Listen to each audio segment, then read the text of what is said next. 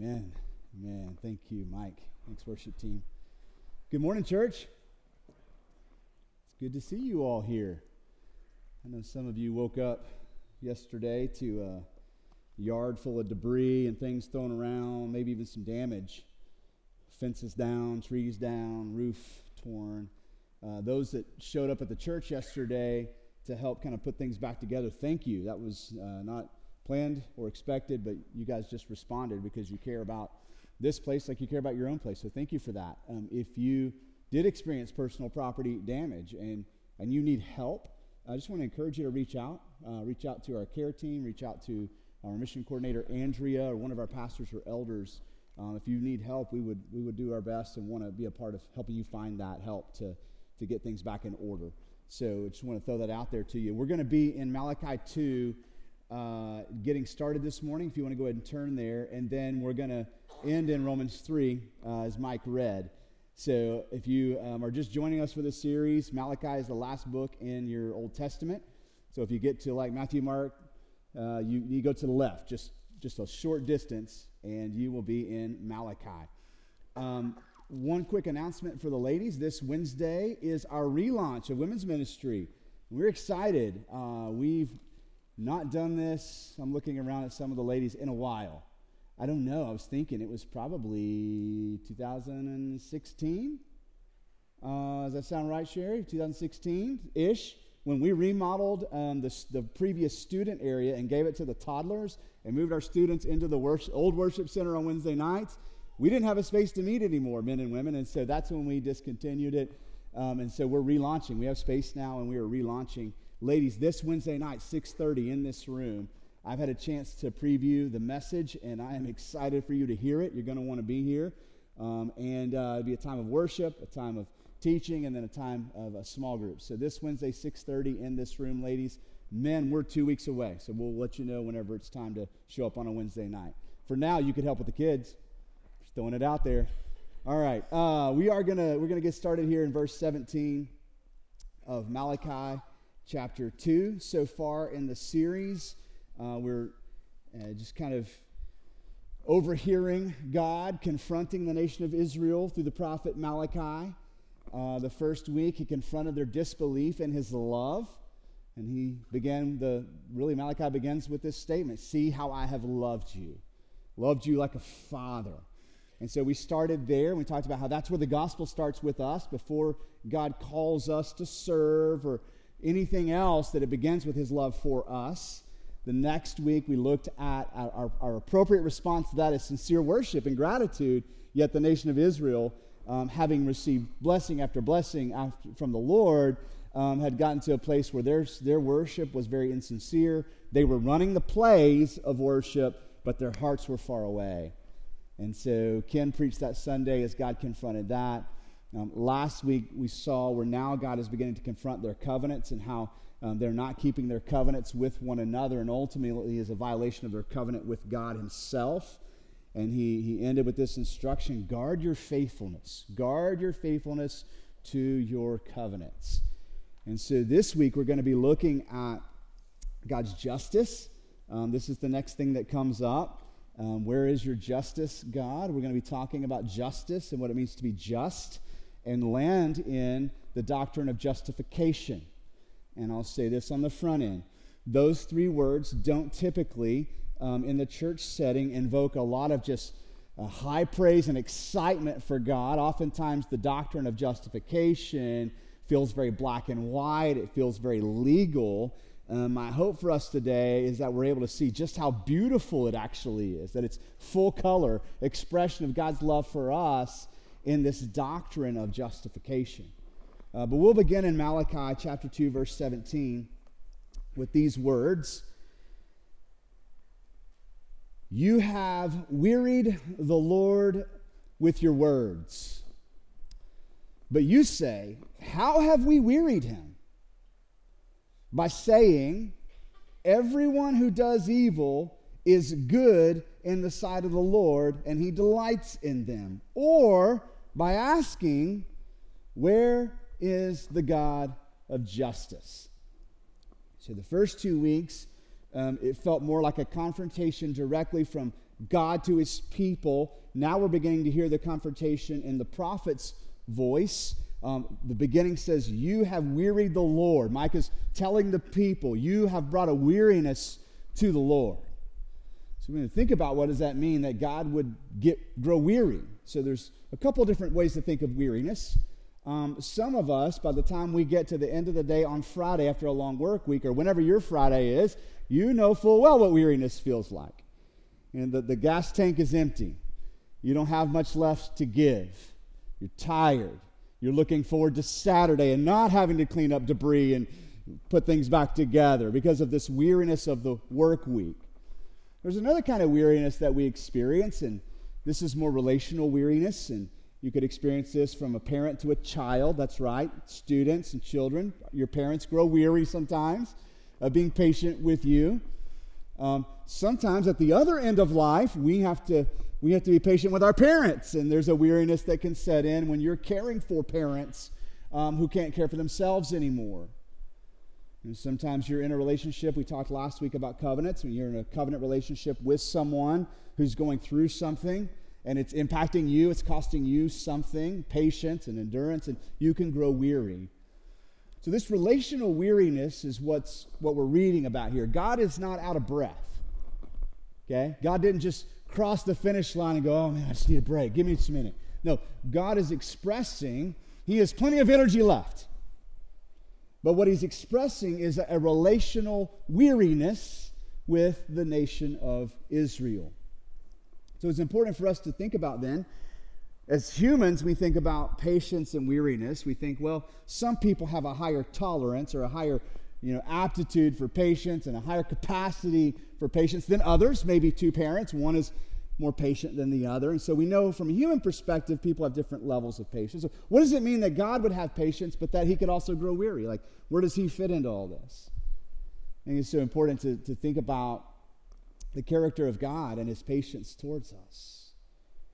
And it was the psalmist who wrote this down, but he wasn't the first author to write this down. And Psalm 145, verse 8, describes the character of God this way The Lord is gracious and merciful, slow to anger, and abounding in steadfast love.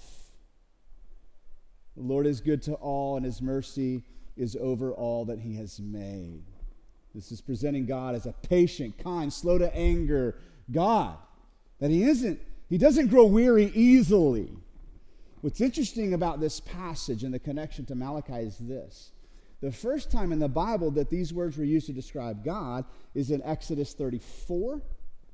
And this is after Moses has received the commandments of the Lord and brought them back down the mountain to the people, and they were worshiping the golden calf. If you know the story, Moses breaks the stone tablets, throws them down. Okay, now we're bracing ourselves for God's response. Did we just do it? Did we just cross the line? Was that too much? Now God is going to unleash wrath, but He doesn't. He actually reinstates His covenant. He gives a second set of stone tablets. And in that passage in Exodus 34, this is where these words come from. God is actually slow to anger. We know, we just tested it. Now, here's the connection this is the same group of people, this is the same nation. Generations later, but they have generation after generation after generation of testimony of the patience and the endurance and the long suffering of a God who's slow to anger. So when the psalmist writes this down, I mean, the nation had been declaring this about God for a long time. And we talked about at this point in the, in the time of the nation of Israel, I mean, they're 90 years removed from being brought back to Israel and reestablishing Jerusalem and, and the temple and like all these great things. And, and God said, Hey, honor me, and I will bless you. I've already rescued you. I've brought you back home. Now, now honor me, and I will show you favor. And now, for the last eight or so decades, God has been patient. But now, what God is declaring through the prophet Malachi is, I am growing weary. And it's not that God is out of patience, as much as God and His providence is now deciding, going to make a decision to withhold patience. And so he's now he's beginning to let the nation kind of experience the fruit of their hands. And they're looking around at other people and they're going, man, why aren't you blessing our crops? God, where aren't you? Where's your favor? Why aren't you blessing our lives? Why aren't we getting wealthy? Look at those enemies over there. They've got plenty to eat. Look at those enemies over there. Their vineyards are in fantastic shape. And here we are struggling to get by as your children. And God's saying, I am weary with your words. I am weary with your words. What words? Here's one saying that I'm tired of hearing from you. Everyone who does evil is good in the sight of the Lord, and he delights in them. When you bring that to me, I'm growing weary with hearing that I only bless the wicked. And the second thing that I'm weary over is this question where is the God of justice? Which is where we're really going to settle in today. Where's the God of justice? Now, let's just relate for a minute. Surely you've gone through something in your life and you've asked that question in, a, in your own words. It could simply be, Why me? Why is this happening to me? I don't deserve this. You take it to another level and you begin looking at why are you why are you blessing her and not me? Why are you helping him and not me? Why is this family not seeming to be struggling but we are? That's a, another form of this question. Where's your justice, God? Why do bad things happen to good people and good things keep seeming to happen to bad people? God, where is your justice? This word justice in the Hebrew language, language uh, mishpat, um, translates just or law or justice or judgment. So justice is intimately related to law, a standard. Matter of fact, you can't have justice without a standard. I hope we're able to see how justice is also connected to our worship here in just a few minutes. But just the just the root of the word implies that there has to be a law, some kind of standard. And so they're questioning God's justice, and in that, questioning his law, his ability to uphold the law. Does your law matter, God? Is your law actually the right law? And are you going to uphold it? Now, to be just really means this. If you look this up, you know, in a dictionary, it means this to act according to what is morally right. God, when are you going to act according to what is morally right? Is the question that they're asking. When are you, God, going to do what is morally right? For something to be morally right, we have to have both a standard and some sense of authority, right? there has to be a rule, there has to be a law, right? There has to be some set of kind of guidelines. And then, for there to be justice, somebody's got to uphold that law. So we have systems of justice all around us. Um, thinking about some of those, like you have a system of justice uh, in your family. There are rules in your family, rules in marriage, rules in parenting, rules among siblings, rules from children towards parents and parents towards children. And there's a certain set that sets an expectation, right? But then there has to be somebody in authority to hold the family to those standards. Parents holding children to the standard, parents holding themselves to the standard. You have a system at work too. Set of rules, right? I mean, hopefully, if it's a healthy work environment, you got to know what's expected out of you, and you got to be able to know when you're doing a good job, and you got to know right ahead of time. I mean, nobody wants to find out later that they broke a rule that they didn't know existed. So you know there are rules, and there's an authority at work. If you own your own business, you set the rules and you are the authority. But for the for the the company to operate and be healthy, there's got to be a standard and, a, and an authority. School, Ooh, school. Do you guys have rules at school? Mm-hmm. Got rules and authority and some system of what happens when you break the rules, right? And it's good to know what that is ahead of time. So that if you do that, when you receive the whatever comes from that, you go, yeah, I did that, and that's actually what, yep, I'm, I'm guilty. Now, so for there to be some sense of justice, there has to be law, right? Some standard and an authority. Now, here's, here's a problem that I think I, I, see sometimes is we have these different systems of law and justice. We've got home. Here's the rules at home. Here's the rules at work. Here's the rules at school. And then if we're not careful, we'll just tag on another set. Here the, here's the rules of God. And we won't see the law of God as superior to all other systems. And we're going to talk about why it is in a minute. But we, if anything, we just see it as an add on. Here are God's rules, and here's God's justice. And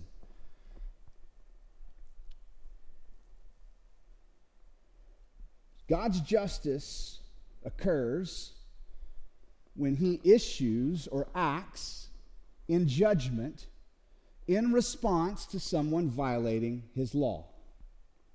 Just like school, just like your home, just like work. Now, here's the difference. I'm about to read the difference. I want you to listen to how Psalm 19 describes God's rules, his laws, and his system of justice. Psalm 19, starting in verse 17, says this The law of the Lord is perfect, reviving the soul. The testimony of the Lord is sure, making wise the simple. The precepts of the Lord are right, rejoicing the heart. The commandment of the Lord is pure, enlightening the eyes. The fear of the Lord is clean, enduring forever. The rules of the Lord are true and righteous altogether. More to be desired are they than gold, even much fine gold, sweeter also than honey and drippings from honeycomb, from the honeycomb. Moreover, by them your servant is warned, and in keeping them there is great reward. Now, when was the last time you described the rules at school that way. The rules of my school are pure and beautiful and right. How about work?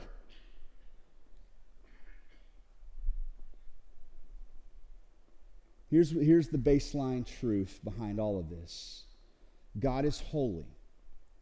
Therefore, his law is holy. Your rules at work are not perfect.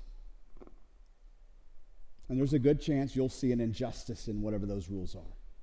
One, partially because they come from human standard and they're being enforced by human authority. There's going to be imperfections in the rules of your workplace, even the rules of your home. But listen, the law of the Lord is perfect. God didn't miss anything. He is holy, therefore, his law is holy. And listen to this his response to us having violated is holy and perfect as well. Sometimes, from a human perspective, we get the law right, but our response isn't right. In the home, the workplace, the school, whatever environment you're in, the society we live in. Sometimes the, the law is like right on or really close, but it's the response that's not right. God is holy. Therefore, his law is holy and perfect, and his response to us having violated is perfect. Perfect. Now, this is the question they're asking God, where's your justice? Where is your appropriate response to the violation of your law?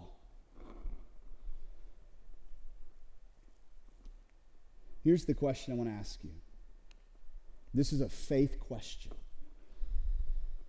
The law of God is described to us as perfect, sure, right, pure, clean, and righteous altogether. Do you believe that? Do you believe that? Do you treat God's law the way you treat the laws at work? I'm going to go along with it as long as this suits me. I'm going to be looking for loopholes.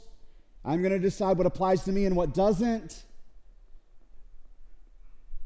Do you believe with faith that God's laws are pure, perfect, righteous, and altogether holy?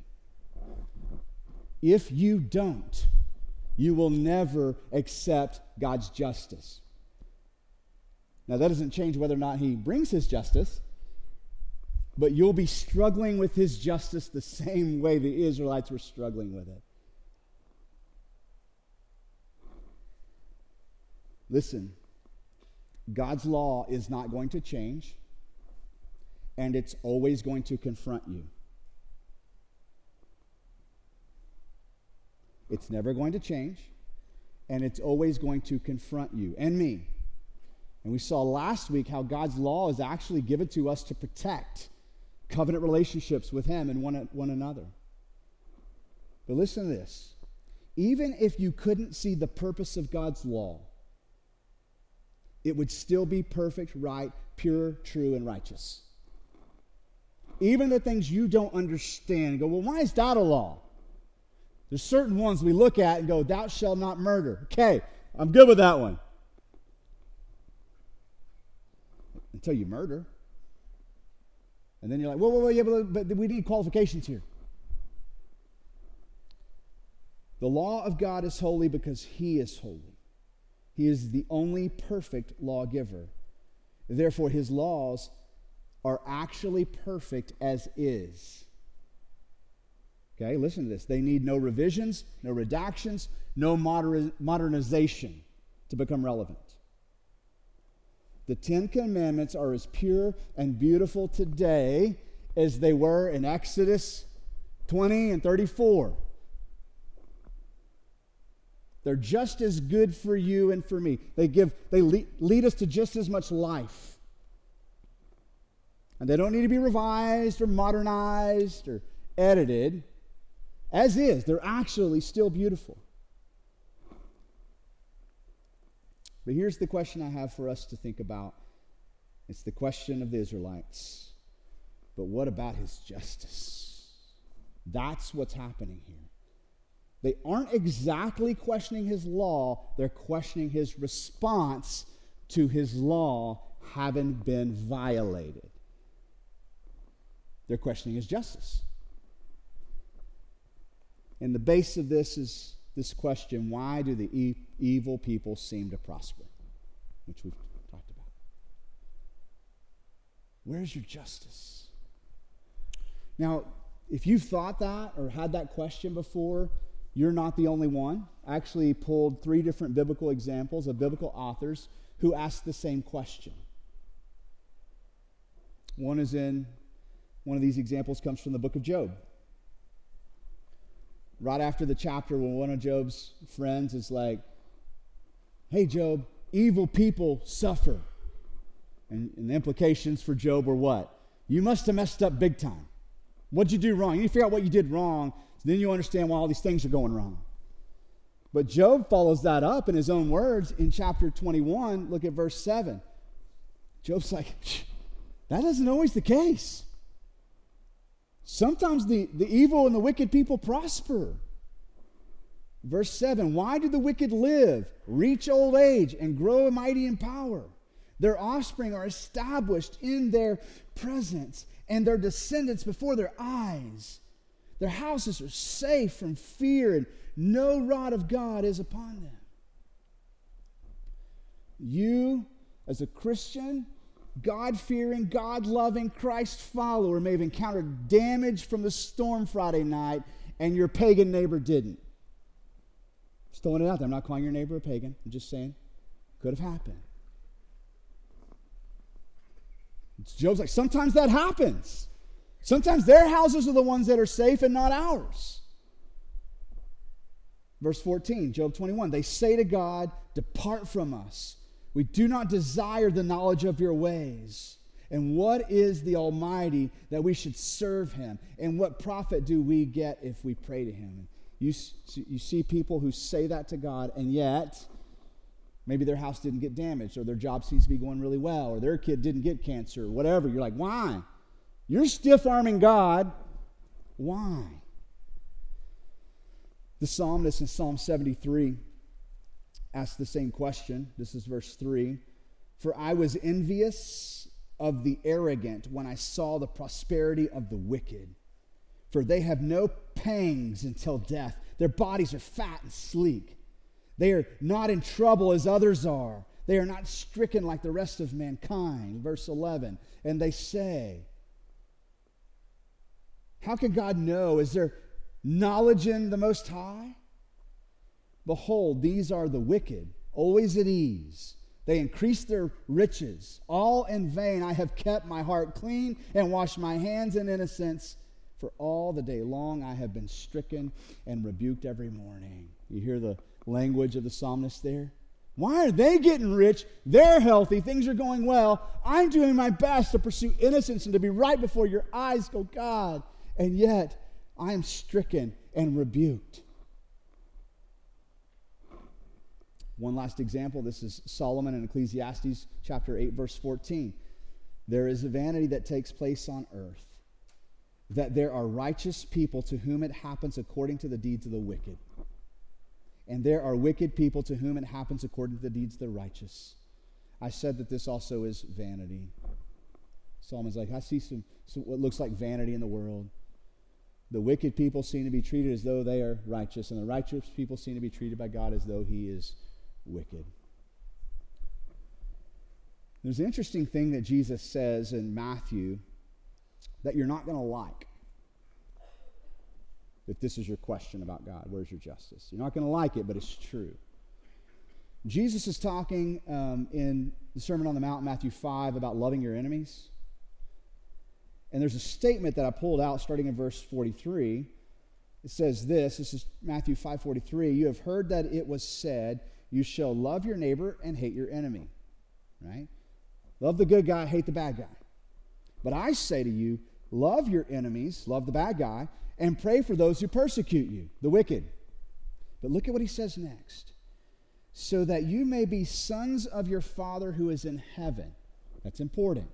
When you treat people this way that I'm telling you to treat people, you will actually look like your Father who's in heaven.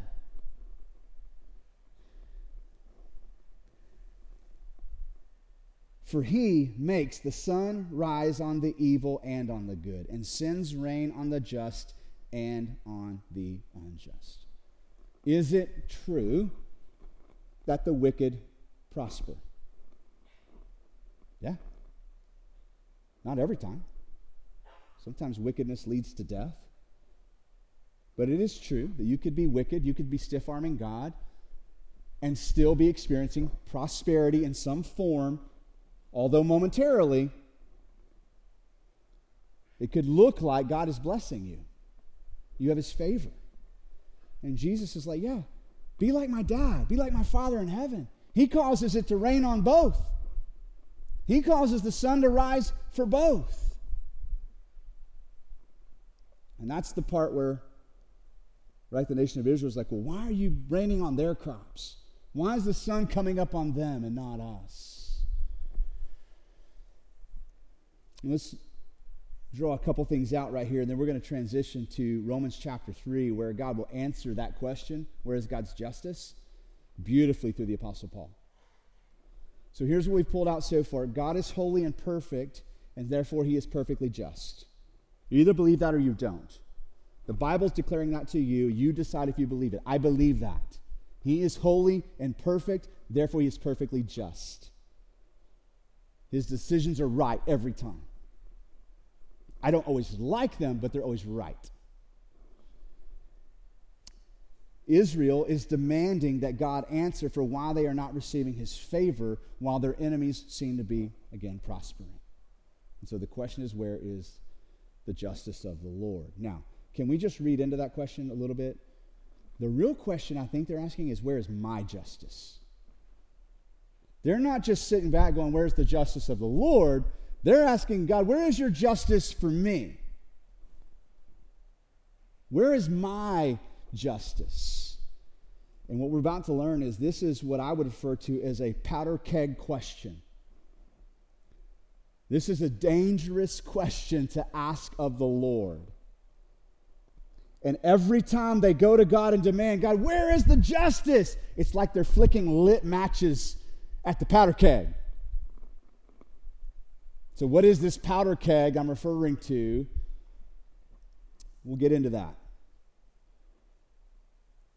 This is a powder keg question, and it's like the Israelites were lighting matches and throwing it at the heart of God, daring him to do something. And what God is saying through the prophet Malachi is this is making me weary. I am weary of knocking the matches down so that they don't blow up my justice on you.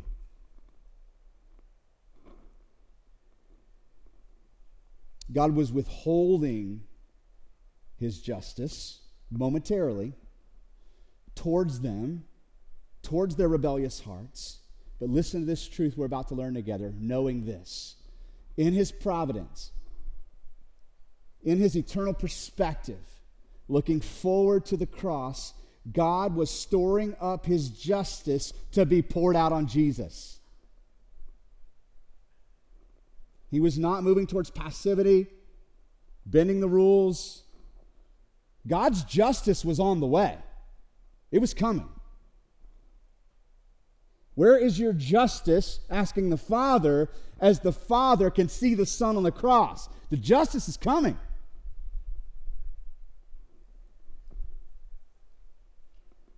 God could see the cross coming. And he chose to withhold what the people deserved, planning to put the weight of all their sin on the back of his son. Listen, church, they didn't really want God's justice. And neither do we. God's law is not on playing with your laws at work and school. We can break a law at school and survive, right? Can break a law at work and survive, and you may have to find another job. God says, when you break my law, you die. They didn't really want God's justice.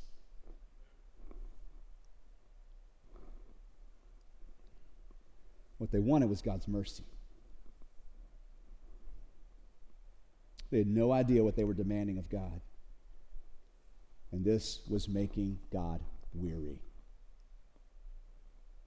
Now, Romans chapter 3. We won't cover the whole chapter, though it's beautiful and helpful. We're just going to look at verses 21 to 26, which is what Mike read earlier. We have these questions in mind Where is your justice? Where's your righteousness? Are you actually holy and pure, or do sometimes you get it wrong? And so Paul will begin in 21 saying this But now the righteousness of God has been manifest apart from the law. What Paul is saying is now, today for us, okay, God's righteousness, whether or not he's right or not, whether or not he's holy or not, can be seen apart from the law. So you can see God's righteousness and his holiness when you look at the law. Paul is saying now, the righteousness of God has been made visible a different way, apart from the law.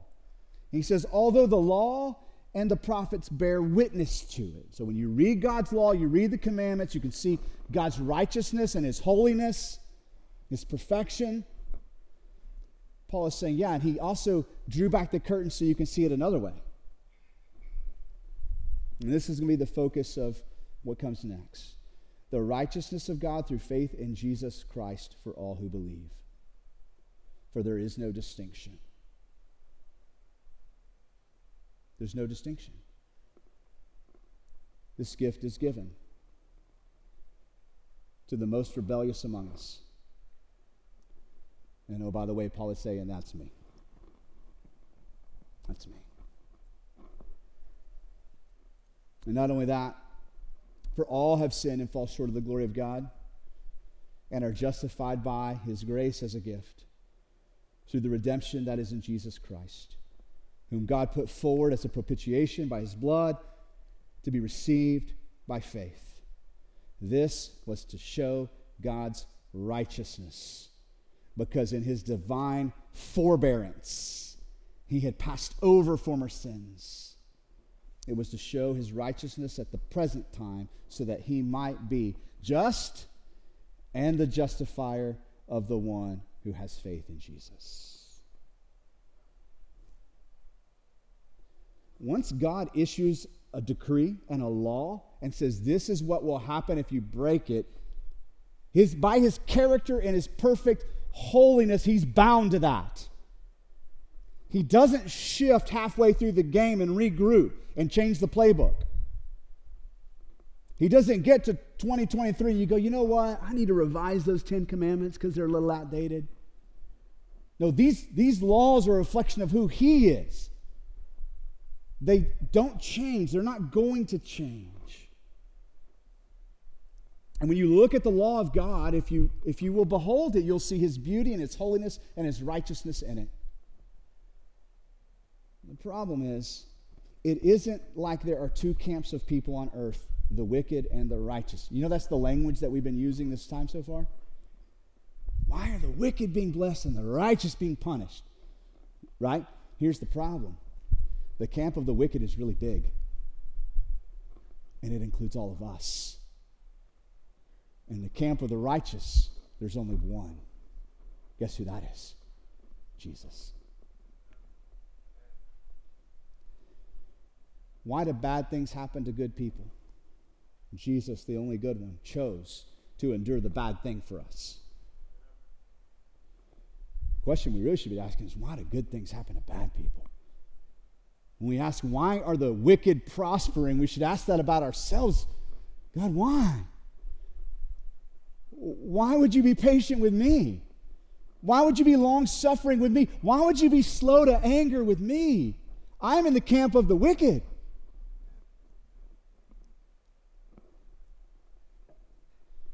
verse 23 of Romans 3 all have sinned and fall short of God's standard. All of us. All of us. All of us. All of us. Everyone has violated God's law, and we are therefore now subject to his justice. Verse 24 all who believe in Jesus have been justified. We'll come back to that word in a minute. What I want to focus on at the, in the moment is this by God's grace, given as a what? Do you remember it? You can look at verse 24. Given as a gift.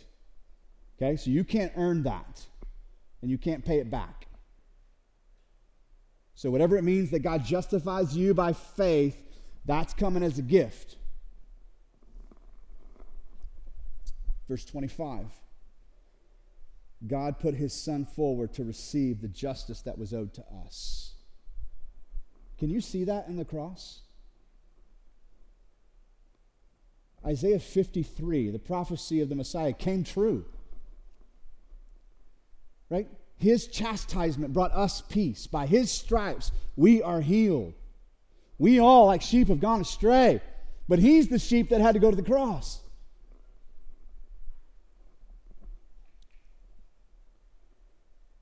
Verse 25 God's holy character requires that all sin be accounted for. God doesn't overlook the sin of your neighbor and go, nah, no big deal.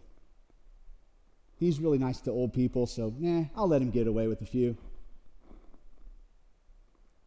Nah, she's just she's just tired, you know, she's a single mom, she's got a lot going on. No, when you sin, it's accounted for.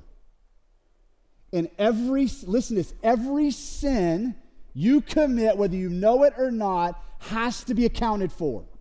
Has to be. For there to be justice. Right?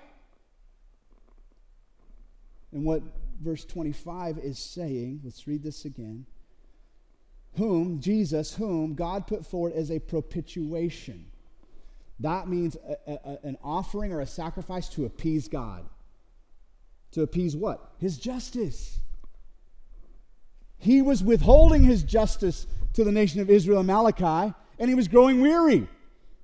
Because they kept demanding, Where's your justice? And he's like, Oh my gosh, you don't want my justice.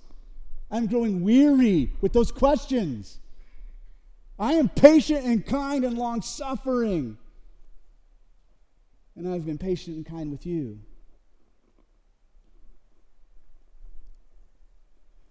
In verse 26, all of this was to show something His righteousness at the present time, His holiness in the present time, His perfection in the present time, so that He might be two things just, somebody had to give an account, and the justifier of the one who has faith in Jesus. This is the doctrine of justification. The simple way I've heard it put is it's just as if you hadn't sinned. Now, that's an oversimplification. It has some kind of legal ramifications here. Sounds kind of like a courtroom setting. God is the judge, He's the just one, right? He's the one who makes the judgments. So He is just. He did hold everybody accountable for their sins, Israel and you and me included. But He's not just just, He's also the justifier.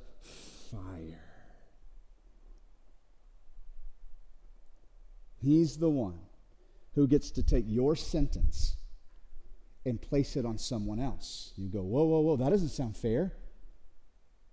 It's not. We're not after fair, we're after just.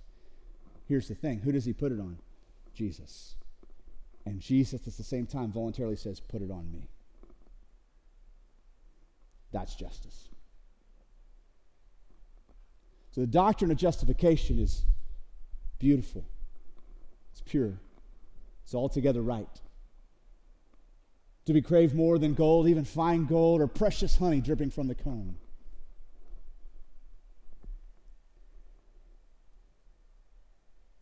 God is both just and the justifier. Praise God. This question Israel is asking is really connected to the gospel, isn't it? Where's your justice? God's like, hey, I'm looking forward 430 some odd years ahead, whatever many, and I see the justice.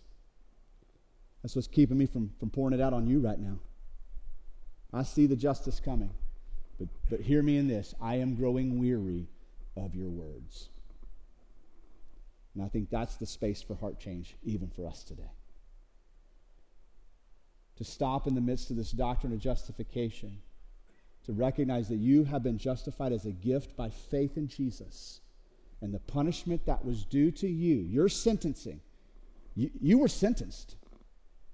But in the punishment phase, that sentence was moved to Jesus voluntarily. Jesus is saying, You deserve death sentence. But here's what I'm going to do for you I'm going to put it on me. And here's what I'm going to give you in return I'm going to give you my righteousness as a gift to be received by faith. Come and take what I offer, and you'll have it. That's good news, church. That's good news. I want to land here with some questions for reflection. I want you just to take some serious personal inventory here. Do you ever feel like you have to earn your righteousness through doing good deeds or obeying God's law? You ever wrestle with that? I don't deserve, so therefore I got to work harder. I'm all for pursuing righteousness and pursuing serving God, but not as a means to get something from Him. You already got the thing from Him, the verdict has already been issued. You've been adopted. But do you ever find yourself falling back into that old trap? I got to work harder. I got to do more. If so, you're operating outside the doctrine of justification. Second question is this Have you ever found yourself in a situation where you question God's justice? Maybe, maybe that's where you walked in today. Maybe you're listening online, that's where you're at today. Go, yeah, that's me. I'm questioning where is His justice? Why do these bad things keep happening to me while this person over here just seems to be you know, skating through life?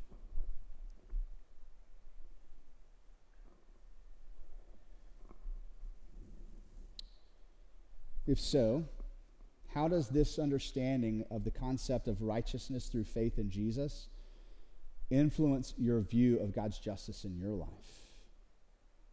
Does that unlock anything for you today?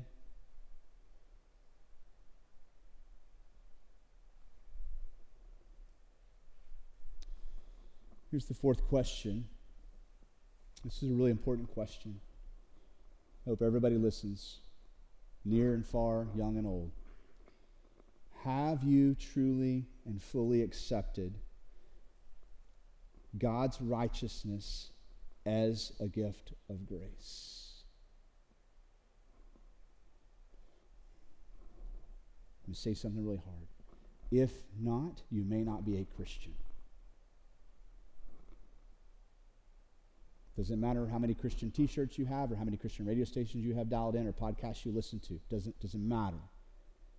If you don't start here, I'm not trying to be harsh, I'm just being honest. Have you fully accepted the gift of God's righteousness by, by grace, as a gift of grace? And then if not, what's keeping you from fully embracing this truth today? Sounds too good to be true. I'll never be able to pay it back. You don't know how bad I've been. Uh, I don't, but come on. You want to play comparison? Seriously, I'll flip to some pages in here that'll shock you. What's keeping you from fully embracing God's justification of your life today as a gift of grace through faith? And then, lastly, what steps could you take this week to align your faith with the truth that Jesus is the basis of your righteousness. Maybe you are in Christ, but like me, sometimes you c- circle back around to the old you and the old way of doing things. Yeah, yeah, yeah, yeah, yeah. I know all that stuff, Jason, but like, I find myself on Monday morning, I got to work hard. I want God to answer my prayers today, so I just got to really got to make sure I've responded to all of my volunteer requests from Blake and the kids department, and I've I make sure my tithe got in. I got to make sure, yeah, right? We, we fall back into that trap of doing all the right things so God will accept us. The doctrine of justification says God's already accepted you. Everything that would keep him from accepting you has been taken care of and paid for on the cross by his son Jesus. And that's yours as a gift of grace through faith. So is, if that's you, what, is there anything keeping you from taking that step of faith today? I want to invite you to do that. Like we'll have uh, prayer partners in a minute up the front. They would love to pray with you and talk with you about what it means to take that step of faith to become a Christian today. If you're here today you are a Christian, maybe you just need a hard reset in the doctrine of justification. It's so freeing. It's so freeing. And maybe that's where you're at. Grab a prayer partner, grab a pastor, grab an elder. Let's pray together. Invite the worship team back out. Um, Father, thank you for today and this, this powerful question in Malachi chapter 2, and God, an equally powerful answer from Romans chapter 3. Father, we struggle in our minds to see you as a just God who sits on his throne, who rules perfectly, and at the same time, a God who is merciful and kind and gracious. But God, you are both of those things. Father, I'm praying today for anybody here today who's struggling to see you as you are, that God, you would just show up for them today. Recalibrate their, their perspective of who you are. And if somebody here today or listening online just does not know you personally as Savior and God and King, and, and today I pray that would happen. Just a step of faith in their own hearts to believe in Jesus as your Son who died and rose again to accept your gift of forgiveness and righteousness by faith. So, God, come do this work among us, do this work in us. In Jesus' name, amen.